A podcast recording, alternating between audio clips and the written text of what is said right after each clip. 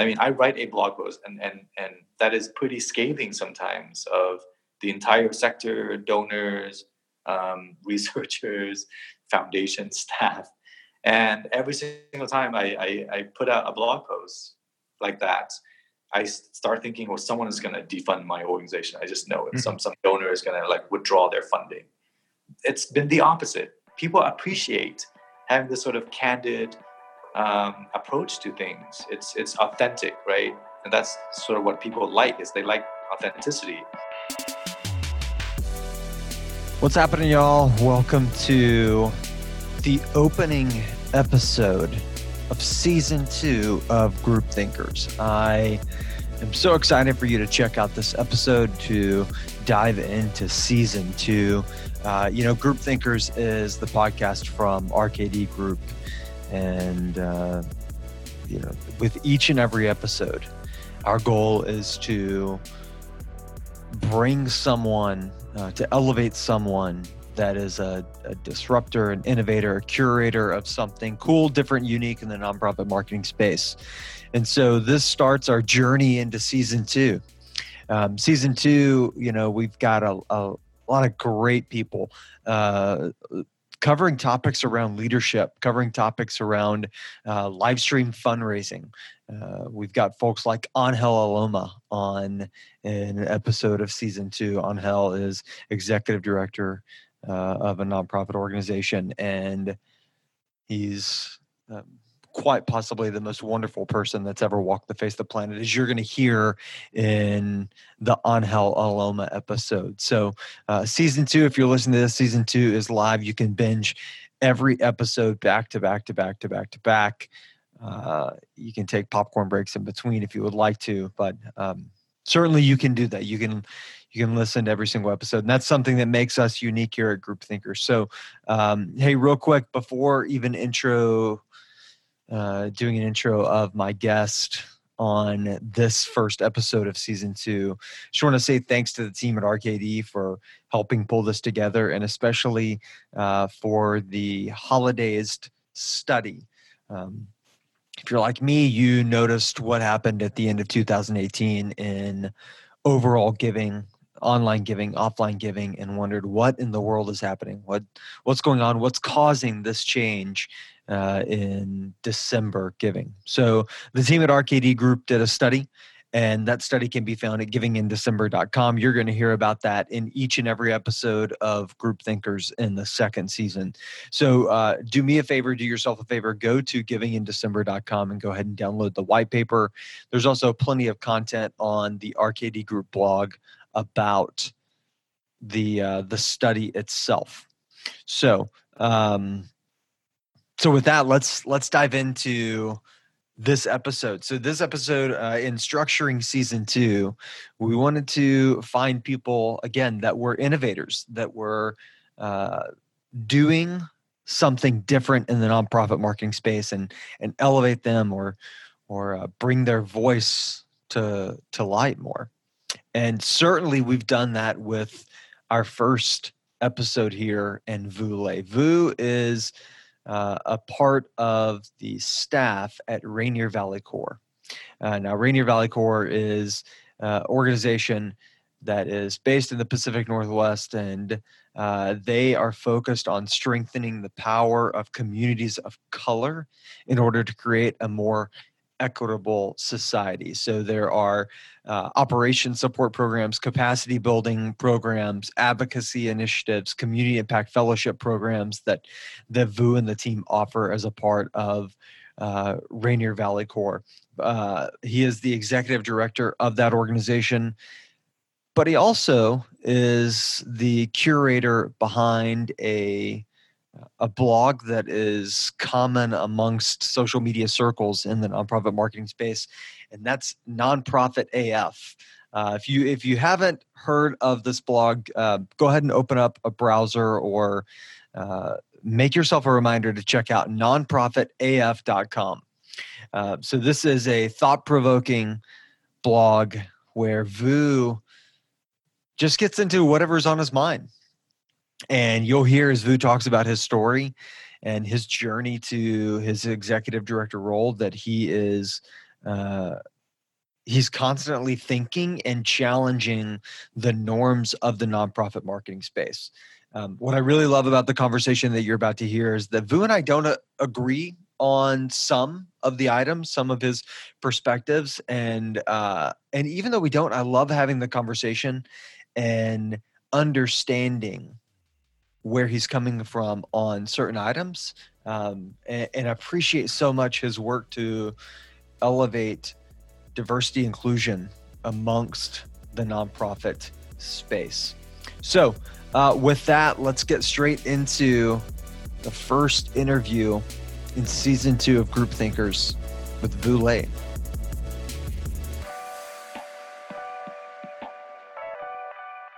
So, joining me on this episode of Group Thinkers is the prolific, I, I get to use the word prolific. So, uh, the prolific voice behind Nonprofit AF, uh, one of the more interesting, fun, enjoyable blogs that are out there for the nonprofit space. Vu Le, Vu, how are you today? I'm good, Justin. Thanks for having me. Yeah, yeah. Uh, listen, Vu, I, at the outset, um, I, have got a list of things I want to talk about with you, uh, both from the creation of Nonprofit AF, but also some of your interest and passions. But just at the outset, I, I want to know more about you. And uh, I'd love for you to share your journey, how you came into the nonprofit space, and, and a little bit about uh, your organization. Yeah, I uh, got my master's in social work. I, uh, and uh, I couldn't find a job because uh, it's just been really, it was really challenging and I actually thought about becoming a lawyer and started studying for the, the LSAT and did not do so well on the law school admissions test. So, but I think I think this is probably where I'm meant to be. So I, I found this fellowship program that was trying to get more Vietnamese leaders of color into the work.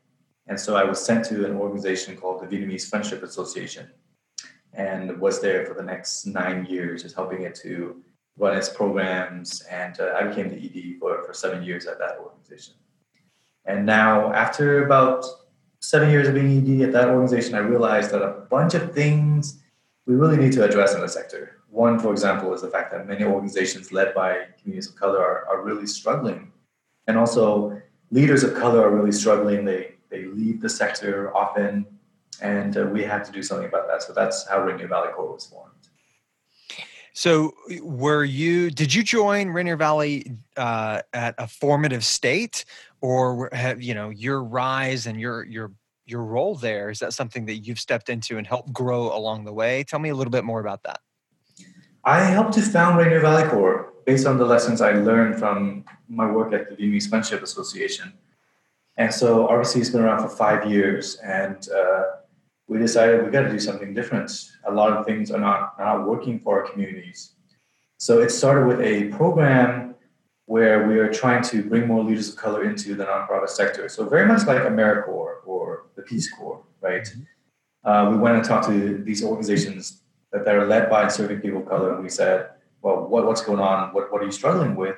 And they said, "Well, we need staffing. People keep sending us to workshops, or they send us white papers on what we need to do we can't do any of those things unless we actually have full-time staff working on these things. So we said, okay, well, we're going to do that. So we we opened a the fellowship program. So finding leaders of color and then giving them a, a full-time job for, for two years and sending them to work in these organizations led by communities of color. It's been really cool to, to see that. What I love uh, in hearing you describe that, Vu, is you've benefited from such a program.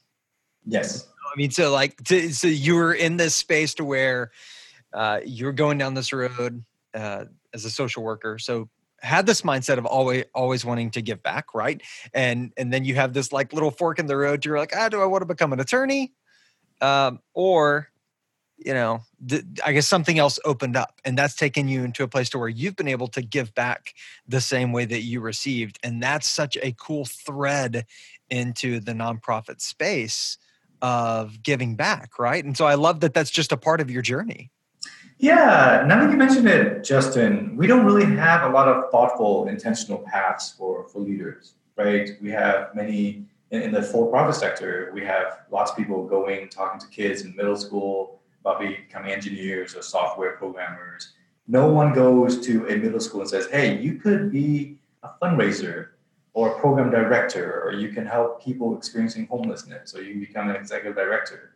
So then many of us just kind of stumble into the sector. We, we really need to be way more thoughtful about how we bring leaders into the sector. Yeah, especially leaders of color, because we really need them to be here. Well, and we want we definitely we don't want to ignore those populations, right? We we need more focused work on that. And and you're right. I think that we're not as intentional. I actually had a conversation with um, a wonderful person uh, Bill Weber, who leads an organization called the Development Guild. And we were talking a little bit about uh, the leadership opportunities that exist in the nonprofit space. And so it's funny because you have you have Hull and you have Peg, and and there's a lot of us that are sitting there thinking, well, why can't we just put them like you know just get them together? And, and you're right, we need more more thoughtfulness uh, and and dedicated focus work around that. So uh, now you came onto my radar because of of your blog um, and so i want to hear about how it started i mean what where did you come up with the um, the time or the energy um, why did you know why did you start uh, musing and and just give me a little bit of of the the content strategy behind the scenes of how you approach uh, nonprofit af yeah, this might sound surprising, but I was always this class clown in, in high school and part of college where I, I would write humor columns and so on. And then when I got into the nonprofit sector, I was so busy working that I just neglected this part of myself, which is like writing and humor and finding humor in kind of bleak situations. And uh, it was actually Social Venture Seattle who asked me can you write from a grantee's perspective? And I said, okay, you're one of our funders. I can't really say no, can I? so then I started writing for them. But then I thought, you know what? I'm going to make this fun because we have plenty of writing out there that is very academic, important writing. At the same time, we need to really capture what is not just what's sad and difficult and serious about our sector, but, but we have like brilliant people who are hilarious. And the work that we have it is very joyful. It is hard. It is heartbreaking sometimes. But because of the amazing people we have in the sector, the work itself can be really fun. I, this is what keeps me going, is because there's brilliant people in the sector who are just hilarious, and I want to capture a lot of that. The uh, there's this, I think there's this uh, truth in comedy, right? There is there is something that is pure about humor that can be revealing to us. It can make it appropriate to deal with certain perspectives on issues uh, that otherwise we may ignore. And I think that you you do a great job of doing that, of of being provocative in in your content. Where where does that content come from? I mean, do you do you have a notebook? Do you sit and kind of keep track of geez, this is the life of being uh, a leader of a nonprofit, and how ridiculous is this? Or is it something that you set aside time to dedicate to ideas? How do you how do you create this stuff? Yeah, being a nonprofit uh, person full time gives you lots. If we just if once you start to to pay attention, you just there's just so many things to talk about in the sector, right? And I have a running list on my phone of I don't know 400 things that I want to talk about. I mean, half of it is pretty stupid. So like, I'm not to write one of those things. but every, and because I'm so busy, it's, most of it is actually pretty spontaneous. Like I, I don't write them weeks in advance or anything. It's actually the writing process is I, uh, I, w- I would watch my, my shows procrastinating on Sunday you know, Game of Thrones is coming out. That's just that's not going to be good for the writing process at all. so I would, I would, I would, I would watch these these um, these shows, and then about eight or nine p.m. I start freaking out because my blog is due in about four hours or whenever people wake up on the East Coast, and so I start frantically writing for the next six hours and then publish immediately with very little editing. And then so it publishes at about you know one or two a.m and then maybe at 7 a.m. I would wake up freaking out, and then I start scrambling trying to edit after it's been published. Classic procrastinator. I can appreciate that. Uh, certainly, but you know what's, what's great to me is that your writing process that you describe sounds a lot like a, a a, a close friend that is in the stand-up space. he's, he's, you know, they, you know, many times you hear they keep a running list on their phone of topics and uh, ideas and concepts. And uh, but the truth that I love about it is that it's observations and feelings that you're seeing and that you're using in a reflective way to put out there in a very humorous format. So there's one particular post thread. I think the first one that caught my eye was about the nonprofit Hunger Games, and uh, and again provocative nonprofit Hunger Games. Um, explain for our listeners what the heck that is, wh- why that came to mind for you, and and what it means.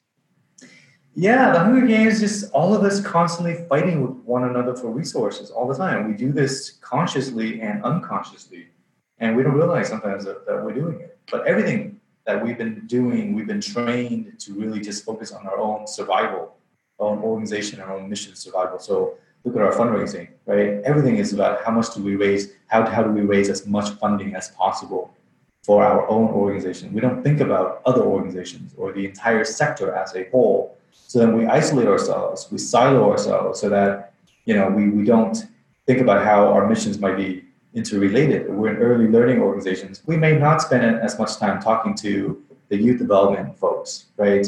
Or the arts or the environmental folks because we're just thinking, you know, they're on their own.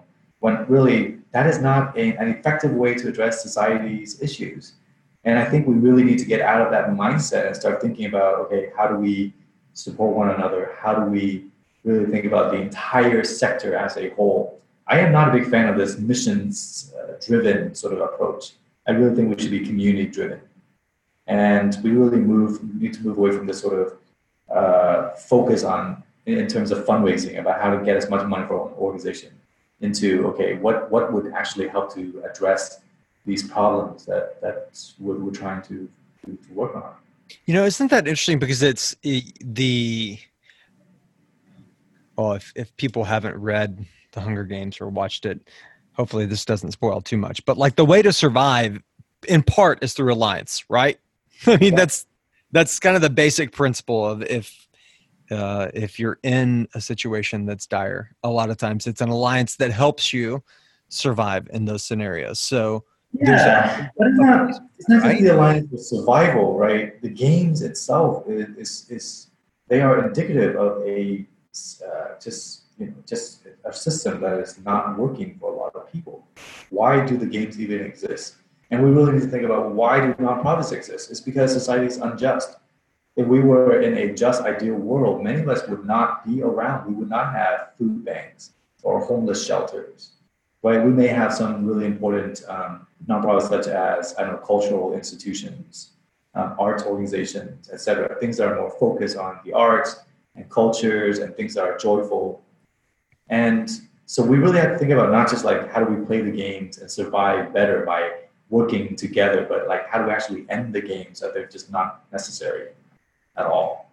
I've heard some brilliant nonprofit leaders say before that, you know, the the ultimate goal is to put themselves out of business right you want to solve the critical issue but when the rubber meets the road there's there's for now, we're still a sector that's based on solving problems using um, maybe traditional business methodology of supply and demand and marketing to help fund something and then you have this competition that begins to exist between nonprofits right? Yeah absolutely. And but i think this is a challenge that we have is that we are using business principles or for-profit business principles to address issues caused by for-profits basically, and capitalism, right? I mean, we were dealing with a bunch of failures in, in government and in the market system. And so I don't know how we're using these, these sort of philosophies and practices when they're the ones in many ways causing the issues we're trying to address.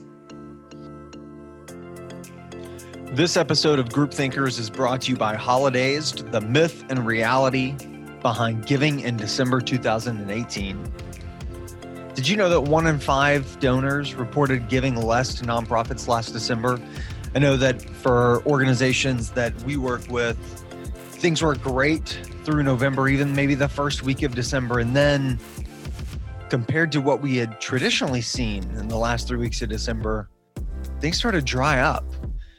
I'm sure I wasn't the only one who noticed a sudden drop in donations compared to what we are used to with December. So, some questions started to pop up into the nonprofit marketing ether. Was it the tax laws? Was it the economy? Was it the government shutdown? Well, we decided to find answers from the donor's perspective. So RKD Group partnered with McQueen, Mackin and Associates to conduct a unique study speaking directly to donors to find out why giving dropped so drastically last December. You can download the full white paper at givingindecember.com. Find out exactly what donors had to say about their change in giving behavior and use that to build your strategies going into year end 2019. So head over to givingindecember.com, download the white paper, and now back to Group Thinkers.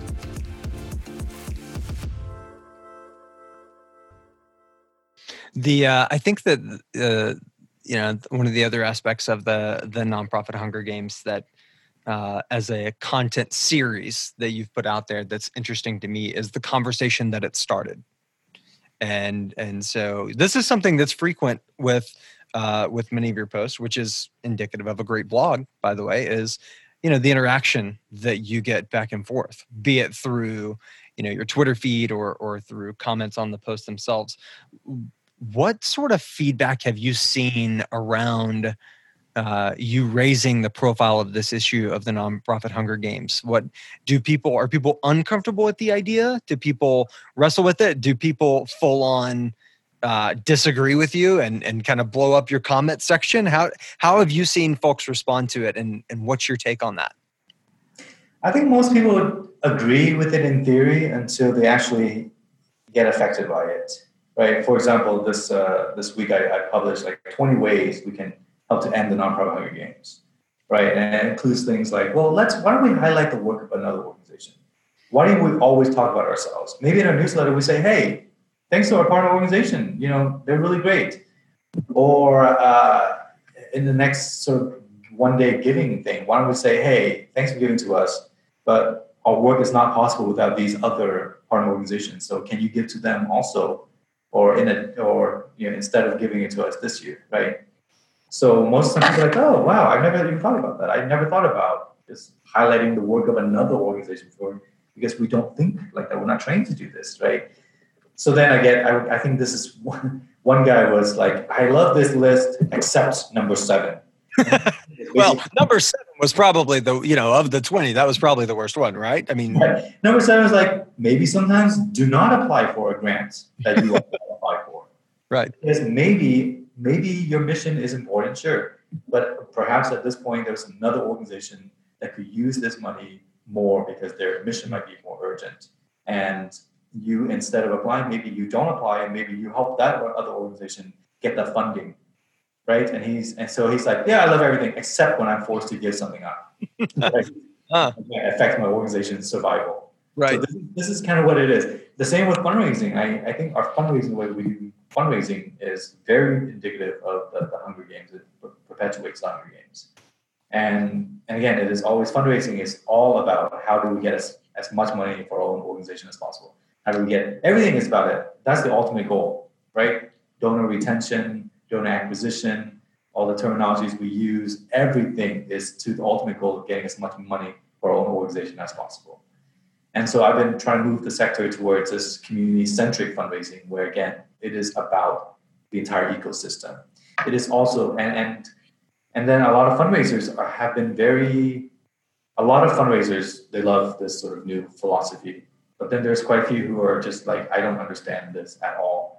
And it's not our, and because one of the principles, the, the main, the first principle of community centric fundraising is we have to ground the work in racial equity and social justice. That means having difficult conversations with our donors about how they acquired their wealth. You know, maybe they need to stop being uh, whatever, being being um, given a cookie for giving money to our own organization, and instead they should just pay more taxes, right? Instead of tax sheltering, then us writing handwritten thank you notes because they donate to our organization, we get them to think about these systemic issues. And then so a lot of funders are like, I mean, a lot of donors, not donors, but uh, fundraisers, they look at this and they go, "Oh, we love what you said about you know ending the Hunger Games," but I'm like, "Okay, are you going to talk to your donors about you know taxes?" They're like, "Well, that's not our role. Well, that's not like why would we do that? That might prevent them from donating to us." Right? So this is something that I think we really have to have a, a grasp on for our sector.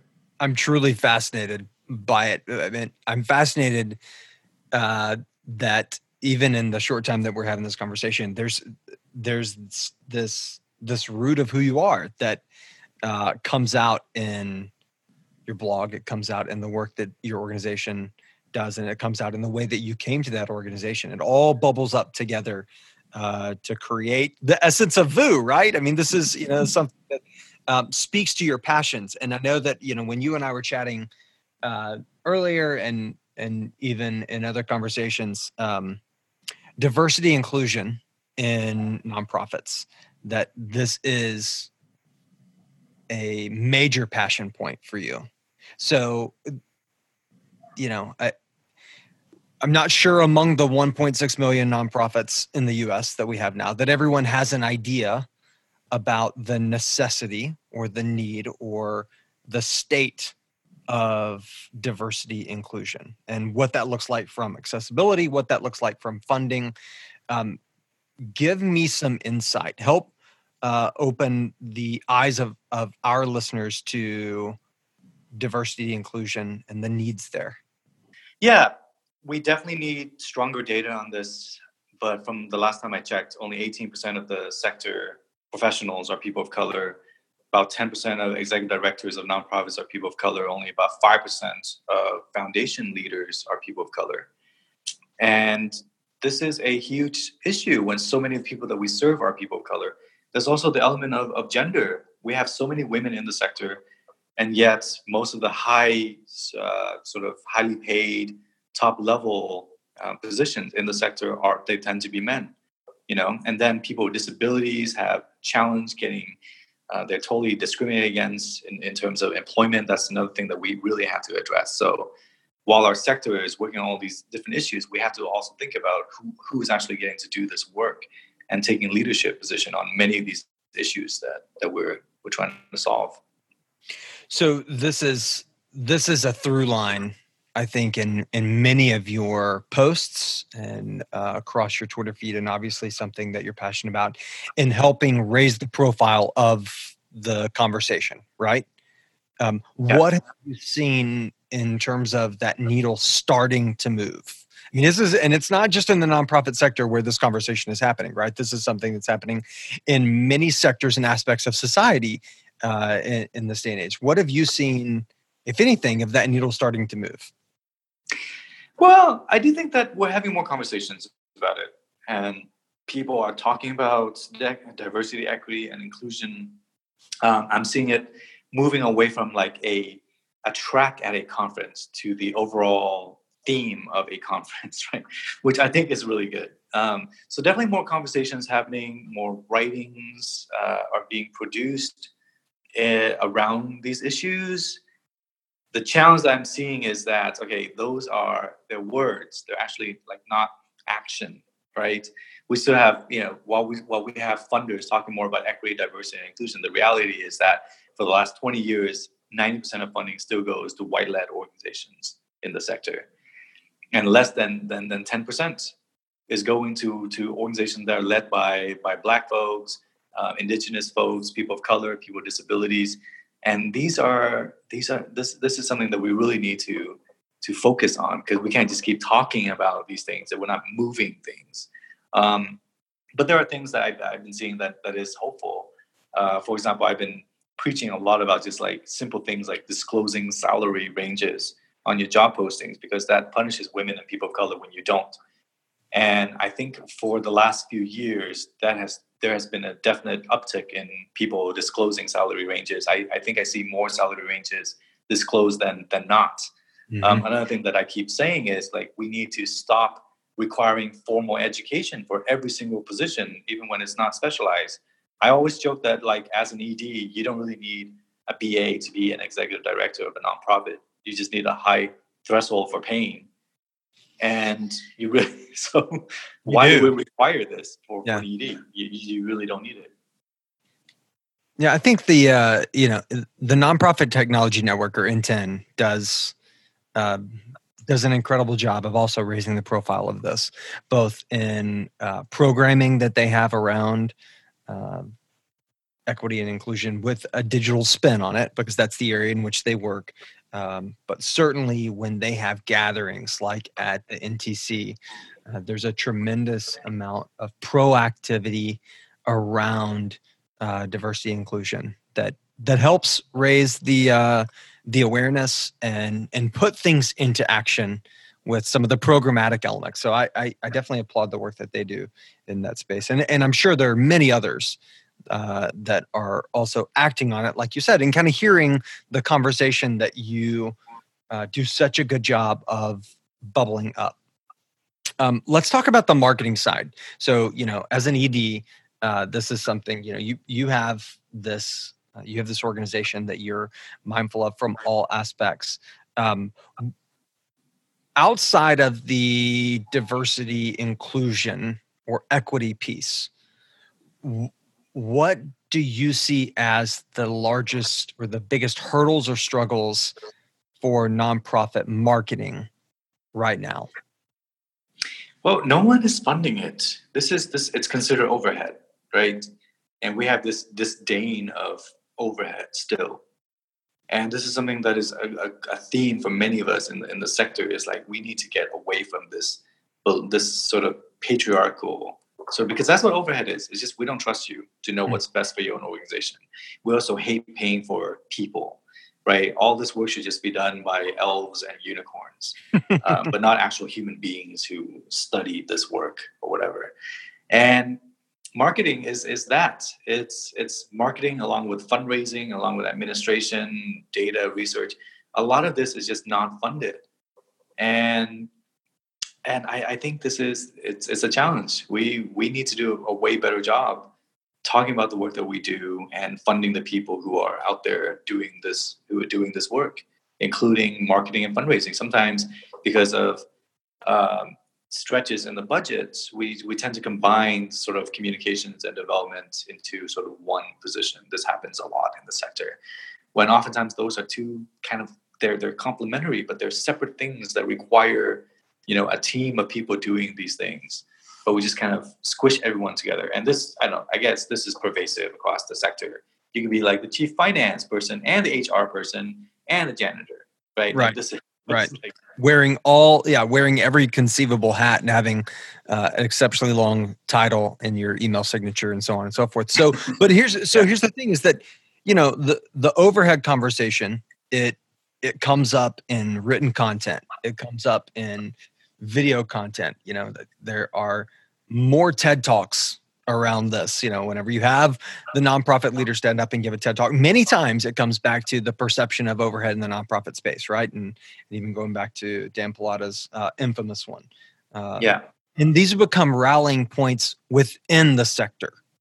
How do we get it outside of something that we talk about in and of ourselves? How do we take this and make it into something of action that changes perspective into the commercial space or into the consumer space or into the the donor space? What what's the tipping point there? And i know i'm asking you to solve a really big problem but you, but you're the person i get to talk to today so that's why i get to ask you that question.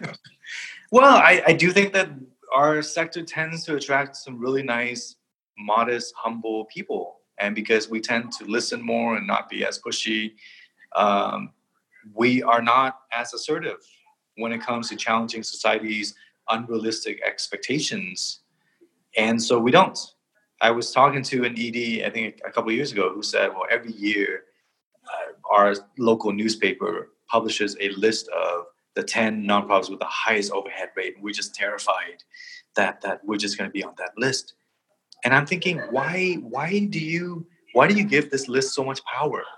Why don't you get a bunch of EDs together and write a counter op-ed saying that this list is crap and is actually preventing us from doing our work and it's ignorant and ridiculous right? But instead of doing that we just like work within the system because we have been trained to do that because of the scarcity sort of mindset because it, it becomes a cycle where you know we're not given enough resources and then we're just like protective of the resources that we have even though they are limited and highly restricted instead of going hey we actually need to stop playing this this ridiculous game and this funding sudoku or whatever that we're trying to do well there there's and start challenging there's this fear theory right and and i think that what you're speaking to is a tendency to retreat into our our shell our tortoise shell whenever those issues are, are coming up. And so in retreating, we're not facing any of these things head on. We're being uh, assertive and going out. You know, another aspect on that is um, is the just remembering the nobility of the work that we do and that fundraising is a noble work right and and as you even indicated earlier we're trying to solve really complex societal problems with the work that we do as nonprofit marketers and it's a good thing if we do solve them. So how can we how can we afford not to be assertive in in pushing that conversation? We definitely need to do it more often. I i think this is this is sort of the the the, the, the key to unlocking our, our sector's potential right? Is we've got to stop being so paralyzed by fear and risk and failure in the sector. And this means, yes, challenging donors when they're wrong. You know, going to foundations saying, actually, yeah, it's ridiculous to expect a quarterly report on a $2,000 grant. Okay, you're not helping anything. So the more that we do this, I think it helps the entire sector, and we can all be way more effective together. This is what I mean by like the Hunger Games, right? We we start thinking about this sort of I don't know. I guess it's like the tragedies of the of the commons. We know it's good if we all do this together, but if I'm gonna be personally affected, then maybe I won't. I won't do this, and I am gonna skip out on, on doing something. And I think we're gonna move towards okay, what is good for for the entire sector, and that means yes, pushing back. Sometimes losing a donor, sometimes losing a funder, and but if I think if we all do that more often, um, it'll be more and more effective. I mean, I I understand the power dynamics that we have in the sector, right? We don't want to lose funding because there are people depending on our services. Um, but at the same time, I, I think that this it's we've gone too far into this sort of being paralyzed by fear. I mean, I write a blog post and and and that is pretty scathing sometimes of the entire sector, donors, um, researchers, foundation staff, and every single time I, I, I put out a blog post, like that, I start thinking, well, someone is going to defund my organization. I just know it. Mm-hmm. Some some donor is going to like withdraw their funding. It's been the opposite. People appreciate having this sort of candid um, approach to things. It's it's authentic, right? And that's sort of what people like. Is they like authenticity. Um, sometimes that's taken a little bit too far when you're just like a total a hole. That's not authenticity. You're just being an a hole. right.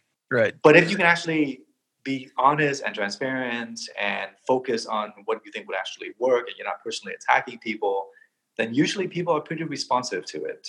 Even if they don't agree, they can be like, okay, I don't agree with you, but I appreciate that you put it out there. Right. We need to do that.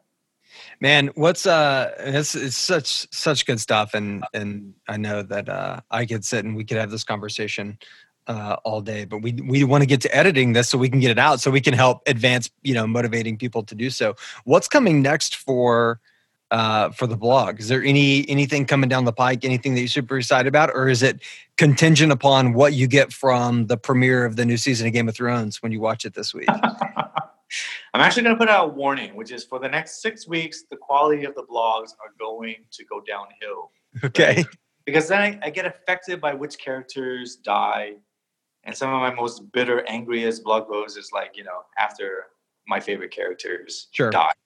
And so, and no, people think that I am way more organized than I actually am. I, I'm not. There's, we have no idea what's going to come down. Sometimes I'll start on a blog post and then five hours in, I'm like, this is crap. I don't want to publish this. I'm going to, I'm going to write about something else, you know, and it will have nothing to do with what I had planned to write. So I guess the answer is I have no idea. I have as you do about what's coming down the pipeline. Nice, nice, man. Vu, I, I appreciate that because it, it, again, it, it just speaks to your authenticity and the way that you approach this and the way that you approach uh, the work that that Rainier Valley does. And uh, and so, you know, I, I'm I'm certainly thankful of the the chance to to chat for a little bit. Hey, last thing, how can folks connect with you? Where can they find you online? If they're not subscribed to the blog, uh, where should they go? All that good stuff. Yeah, I am on Twitter at uh, nonprofit AF, and there's also facebook.com slash nonprofit AF. And I kind of abandoned Instagram. I'm just not good with like I can't juggle all these social media things, right? RainierValleyCorps.org is also a great source. I'm sure you will probably misspell it, but just put Rainier Valley Corps somewhere and it'll lead us back to our to our sure. website. Yeah. Awesome. Vu, thanks, man. I, I appreciate the time today and uh, look forward to catching up some more down the road. Thank you, Justin. Okay, so there's the uh, there's the interview with Vu, and uh, man, he's got some hot takes, right? Uh, he he certainly has some some hot takes, but you know what what I find interesting about um, amongst the threads that he mentions there's this idea of community centric work by nonprofits. And uh, one of the big takeaways that our team saw with our holidays study about giving in December was the rise of competition helping to fracture the marketplace in people's giving and response. And it's not about uh, you know one person receiving too many requests it's about the volume of requests overall from the volume of different organizations that people are getting uh, requests for support from and that includes in their own personal life you know gofundme's that are uh, hitting their inbox and hitting their social feeds facebook fundraisers that now we're in the state to where um, appeals are more than just a nonprofit marketing term. And uh, those that give to us are being appealed to by so many different organizations and groups and friends in their own life. And all this competition is bubbling up to make it more complicated for each of us as marketers. And and Vu's hot take around the nonprofit Hunger Games of, hey, are there ways that we could work together? Are there ways that uh, that organizations that have like-minded initiatives could better partner together? It's a, a step down the road in uh, community building, and it's a, a, a fascinating thought thread. So, um, I hope you enjoyed this episode. I hope you enjoyed the chat with Vu. Go ahead and throw him a follow on all of the social feeds associated with Nonprofit AF. But also, uh, while you have your Twitter feed open or Instagram open, uh, I hope you throw us a follow too. We're at RKD Group on both uh, Twitter and you can find us on Facebook, but also Group Thinkers on Twitter and on Instagram. And so uh, throw us a follow. We want to continue the conversation there. So, any thoughts that you have on this episode or any of the other season two episodes of Group Thinkers, we want to be able to continue the chat there. Uh, thanks for hanging out with us and enjoy this second season. We've had a blast putting it together. And so, uh, you know, with this, now that we're closing out this first episode, you can just immediately go straight into whichever of the episodes you choose next. So, hey, maybe it's uh, the one with David Lappin or Bill Weber. Maybe it's uh, Ali Sweetman from Twitch if you want to learn more about live stream fundraising, uh, or uh, Una Osili from the Lilly School of Philanthropy at Indiana University. There's so many cool uh, curators of nonprofit marketing thought leadership that we have as a part of the second season. And so I can't wait for you to dive in and to give us your feedback. Uh, and until then, this is Justin. Thank you for uh, checking out this episode, and we'll see you down the road. Group Thinkers is a production of RKD Group. For more information, visit rkdgroup.com slash podcast. Special thanks goes out to the production team, including Ryan Mellinger, as well as our content marketing team, Suzanne, Holly, and Carly, for their work on this and every episode of Group Thinkers.